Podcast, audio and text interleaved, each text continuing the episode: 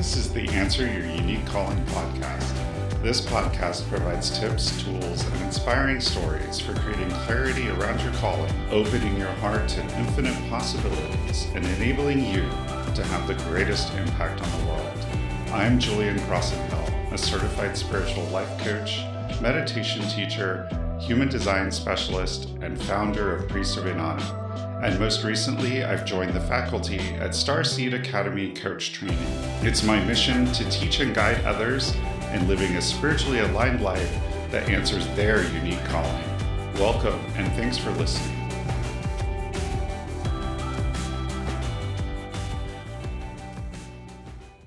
So today I want to talk about the most common block to answering your unique calling. And I believe that the most common block to answering your unique calling is fear.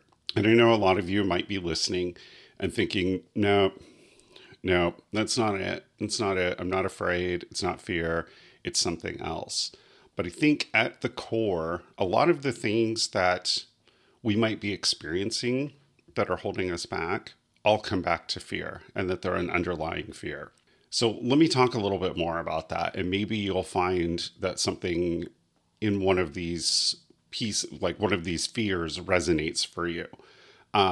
So the first one that I find is, just fear that you misunderstood. And what this looks like is clients, fear that, like, what if I get it wrong, right? What if I don't have this big, important spiritual mission? What if the divine isn't calling me to do this? What if I misunderstood it and I started to pursue the wrong thing? And that's not really my calling. That's not really the thing I'm meant to do, the thing that I was sent here to accomplish. And I think that's a big fear. There's definitely an aspect of all of us that wants to be certain. We want to know for sure. I mean, that's why a lot of spiritual practices exist, because we want to be certain about God. We want to be certain that there's life and continuity after death. We always are striving for certainty. And very few of us feel comfortable sitting with our doubt or sitting with the uncertainty and being in that space of uncertainty. And so when we start talking about something so massive, like answering our unique calling, and for some of us, that's such a burning need or mission to do something, to be of service, to make an impact on the world. Many of us are thinking about reorganizing our lives around that. Obviously, then there's that nagging back of the head fear. What if I'm wrong? What if I got it wrong? And what I say to that is, what if you got it right? What if you did get it right and you didn't do it? What are you withholding from the world? What are you not doing, and who are you not being? So the other fear that I think rises is fear that you won't know how to do something. And I think a lot of us have this fear. So I remember when my mother was alive, she had a huge fear of technology. I always would get calls from her and have to go over and help her with the computer, because she was so afraid to just try something. When I learned to use a computer, I just clicked on stuff till I figured it out. But there's definitely people who have a fear of technology. And, my husband kind of jokes about it, because when we would get those calls sometimes on the weekend and we'd be in the middle of something, he'd be like, what's she afraid of? That it's going to explode if she clicks the wrong thing? And, it's not that she was afraid of that, but it was just that fear of not knowing how to do something. And I think part of it is maybe related to that is a fear of looking foolish. You're going to mess it up, and someone's going to have to come fix it, and it's going to be embarrassing. And maybe they're going to treat you like you're dumb or look down on you because you didn't know how to do something. And I think the thing that we all have to realize is, especially when it comes to answering our unique calling, this is new territory for every one of us. Everyone who answers their unique calling, everyone who steps up and embraces their divine mission, who's really out to change the world and make an impact, they're in brand new territory. None of us know what the hell we're doing. We're out here doing it, and we're listening to our inner wisdom. We're using our human design. We're using our intuition. We're doing all of these things, but we're all feeling our way through it, and we're all learning. And that's what this whole process is supposed to be about. I mean, that's why we even come to this world, why we even incarnate, is to learn. And so we should just embrace the journey and the learning rather than being afraid of not knowing how to do something, because guaranteed there's going to be something you don't know how to do. It's going to happen. I think another fear that comes up when people are trying to answer their unique calling is fear of not being enough. And this is a big one for a lot of people. This has definitely been one that has triggered me in my own journey. You know, as a manifesting generator, I have that sort of tendency towards imposter syndrome, towards feeling like, you know, I've cheated somewhere, or I don't have enough experience, or I haven't done it enough. And so I think a lot of people experience this fear of not being enough. Just, you know, what if you have this dream of making a big impact on the world and you're just not enough to really do it? And, you know, what if you're not enough to rise to the challenge of your mission? What if you're not enough? And, you know, I can tell you right now, today, you're probably not enough. And that's okay. And what I mean by that, because I know probably some of you are recoiling a little from that, but what I mean is that's part of the whole journey, is that you will grow. You will grow through this process. When you embrace your unique calling, you start on a new journey into becoming the highest version of yourself, and you will be enough. And you will be enough at every stage in the journey. You will be enough where you are. But right now, you know, when you're saying that you're afraid of not being enough, when that fear of not being enough is arising, it's because you're looking way down the road at where you're going to be towards the end of the journey and having a fear that you're not enough now. And the thing is, you're not enough for the version of you that you need to be way down the road. And that's okay, because you're not there yet.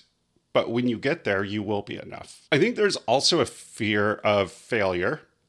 And there's also a fear of success, strangely enough. You know, people have that, definitely fear of failure is huge. A lot of us have it. And some of us, you know, we got it from our parents. We felt like we had to be perfect. We felt like we always had to have straight A's. We always had to be the people that, you know, the one that got it all right. And there's a huge fear of, okay, so I go out and I do this thing and I fail at it. How am I going to look? You know, because we definitely have an attachment to appearances. We definitely have an attachment to attaching what we're doing and our successes to our worth and to our acceptance. And we need to let go of that fear, because failure is how we learn. And sometimes we have to fail. We fail, and then through the process of failing, we transmute that, and we go on, and in our second attempt, our third attempt, our fourth attempt, our 25th attempt, we succeed at it. And that's part of the process. And it's all about embracing the process, about embracing the journey. But I think the other side of this is that there's also a fear of success. What if I actually succeed at this? What if I really was meant to do this? What if I do have a big impact on the world? What if, you know, I put myself out there and people see me and I change the world? What then? And then the other fear is the fear of judgment around what you're doing and why. And I think this is huge for people in spirituality in particular, and especially people who come into spirituality from, you know, who maybe weren't overly spiritual and then get into spirituality, start to practice spirituality, and eventually embrace their unique calling. And if they move on and start a business rooted in spirituality, then definitely, you know, as we start talking about this stuff, we start finding ourselves being super selective about who we're talking to. We start being afraid to put things out there because people who aren't in our circle of spiritual friends might judge it. People might think that we're nuts, or we don't know what we're talking about, or that we've gotten suckered. There's definitely that one, like this idea that somehow we were sold something and we've gotten suckered. And I think that this comes up a lot, particularly around people who are in the science fields and the technology fields. So, you know, I was a software engineer and a former chief technology officer. And definitely when I first started my coaching business, for a long time, I didn't put it on my LinkedIn because I was afraid of that judgment. I had this huge network of professional connections, all in like the engineering realm, and the, you know, QA and product management and all these sort of related things.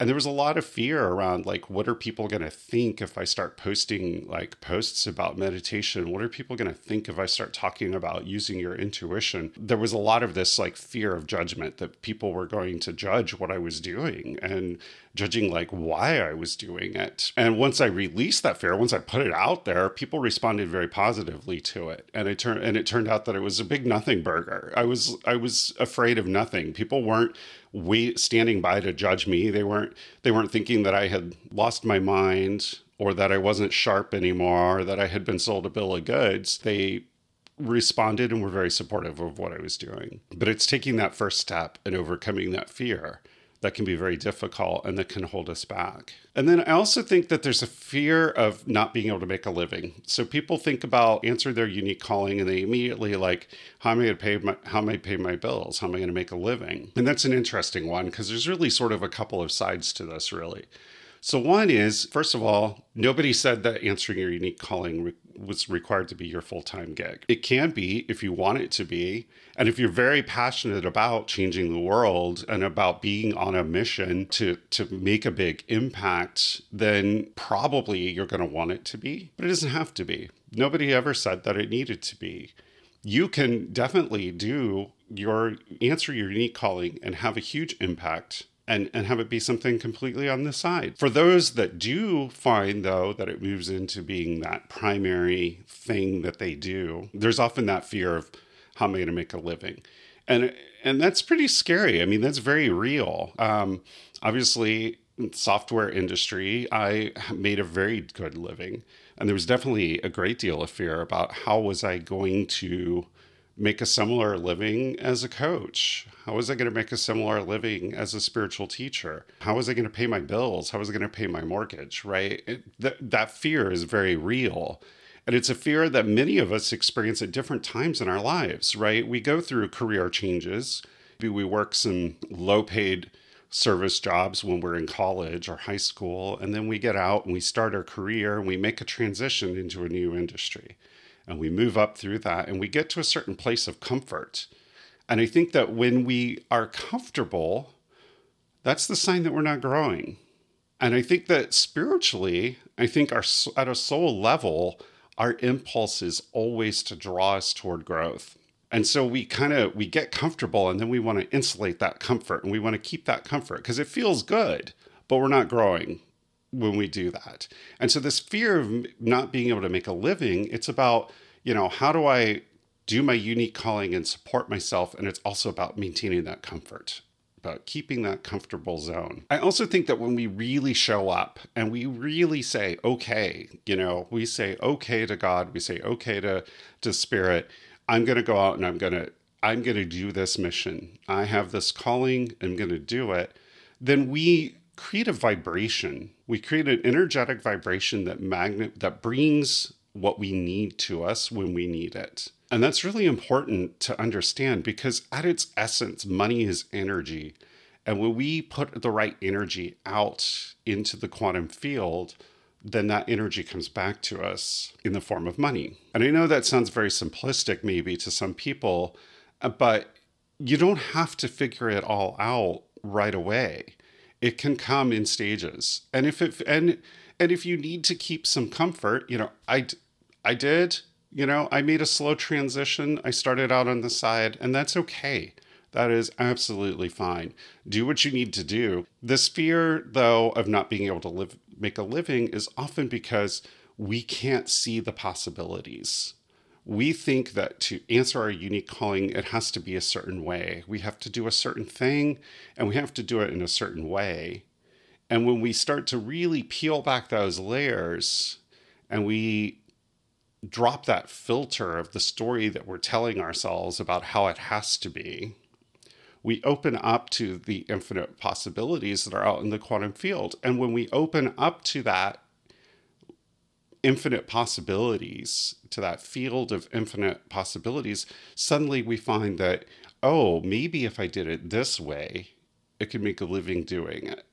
So, part of it is letting go of that fear, but there's also a very strong part of, dropping that filter and opening to that realm of possibility of the infinite possibilities that are out there, of allowing yourself to see alternate ways that it could happen for you. And I think a related fear to this fear of not being able to make a living is a fear of what you might have to give up. A lot of us, we've gotten very comfortable with material things, and a lot of us probably even have too many of them. And so we start thinking about, well, you know, I might have to tighten my belt. I might have to set a budget. Maybe I'll need to give something up. And I think also there's, when we talk about a fear of what you might have to give up, it's also, what do you have to give up doing? What do you have to give up doing that maybe makes you comfortable or that you enjoy, but that doesn't actually serve you? What are you doing that doesn't serve your highest ideal, that doesn't serve the best for you? And what are you afraid of giving up that you're doing today that the best version of yourself wouldn't do? So I think that that's definitely there. And when we really get clear on that, when we tune into strategy and authority and our own inner wisdom, we see what we need to give up to really embrace our unique calling. And we no longer fear giving it up anymore, because we realize that there's something better waiting for us. And then also related to that is fear of who you'll have to stop being. You're not going to be the same person. The you that is here right now is not the you that's ultimately going to answer your unique calling. This is the you that's going to start the journey. The you that comes out at the other side is going to be completely different. And there's definitely a fear of, who will that other version of me be? Will I still be me? Will I still be the me that I know myself to be now? And there's a little fear attached to that, a little fear of who you'll have to stop being. You know, when I was a chief technology officer, there was certain status that came with that, right? I had reached the pinnacle of my career. I had a private office. I received perks from other tech companies. I got recognized as, someone in the industry who was really knowledgeable, as a thought leader. And so there was a lot of that I was going to have to give up when I chose to step down from that role. And so there can be a lot of fear about who you'll have to stop being. You know, I had to stop being a thought leader in technology. I had to stop being the person with the private office. I had to stop being the person who was getting free tech perks from different companies that wanted to sell my company products. And so there's a lot of fear about that.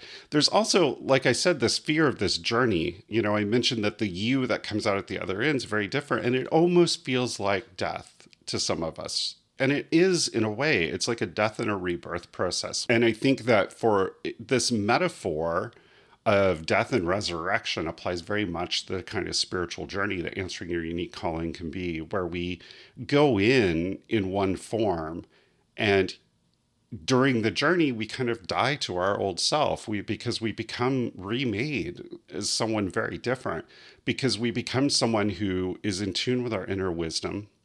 We become someone who is obsessed with making the world better, of being in service. And we become someone who is on a deep spiritual mission to do that, to make the world better, to elevate the consciousness of themselves and everyone around them.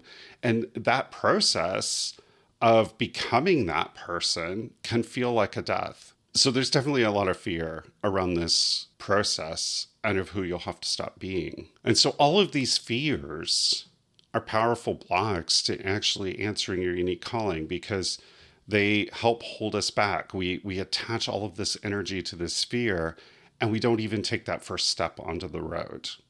We just sort of decide that it's an impossibility for us. We tell ourselves a story that filters out the infinite possibilities to only one possibility that just isn't going to work out, and we know it's not going to work out, and we allow this fear to hold us back. And when we start to peel back these layers like an onion, peel back this fear, then we start to find that place of empowerment. We start to get in tune with that inner wisdom, and we start to feel that mission and that spiritual light and passion burning in us, pushing us forward, wanting to make the world a better place and to evolve consciousness of ourselves and those around us and just really manifest the very best that we can be and the best that other people can be as well. And so I invite you to really have an honest conversation with yourself about your fear and what it is that's holding you back. What is it that you're afraid of? What is the fear that's holding you back? And how can you address it? How can you release it? How can you honor it and integrate it in a way that no longer holds you back, but allows you to move forward? And I invite you to do that. And I thank you for listening today. If you want to keep in touch, please follow me on the web. My website is www.priestofinanna.com. www.priestofinanna, Inanna is INANNA.com. Also, you can find me on Instagram. My Instagram handle is also Priest of Inanna, and I maintain a Facebook page as well. Bright blessings. Are you a spirituality-focused small business owner? Are you struggling with working hard in your business and not making the gains you want? Do you treat your business like the corporate 9-to-5, working long hours and burning yourself out? Do you struggle with being seen or finding your authentic voice? Do you put off making business decisions for fear of making the wrong choice? Well, this is the class for you. Business Alignment with Human Design will teach you to build a business of ease and flow. Over 5 weeks, you'll learn what human design is and how it influences our lives, the unique purpose of your energetic type and how it impacts your business, your strategy, and how it can be a powerful tool to make sure your business actions are aligned with divine timing, your inner authority and how to use it to make the right decisions for your business at the right time, your defined and undefined centers and how they show up in your business and marketing, your profile and the effect it has on how you're seen in the world versus how you perceive yourself, your defined channels and how they influence the qualities of your energy, and how human design breaks barriers of social conditioning around marketing and sales.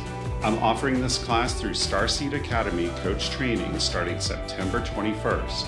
To learn more and register, visit www.starseedacademycoachtraining.com/humandesignworkshop. That's www.starseedacademycoachtraining.com/humandesignworkshop.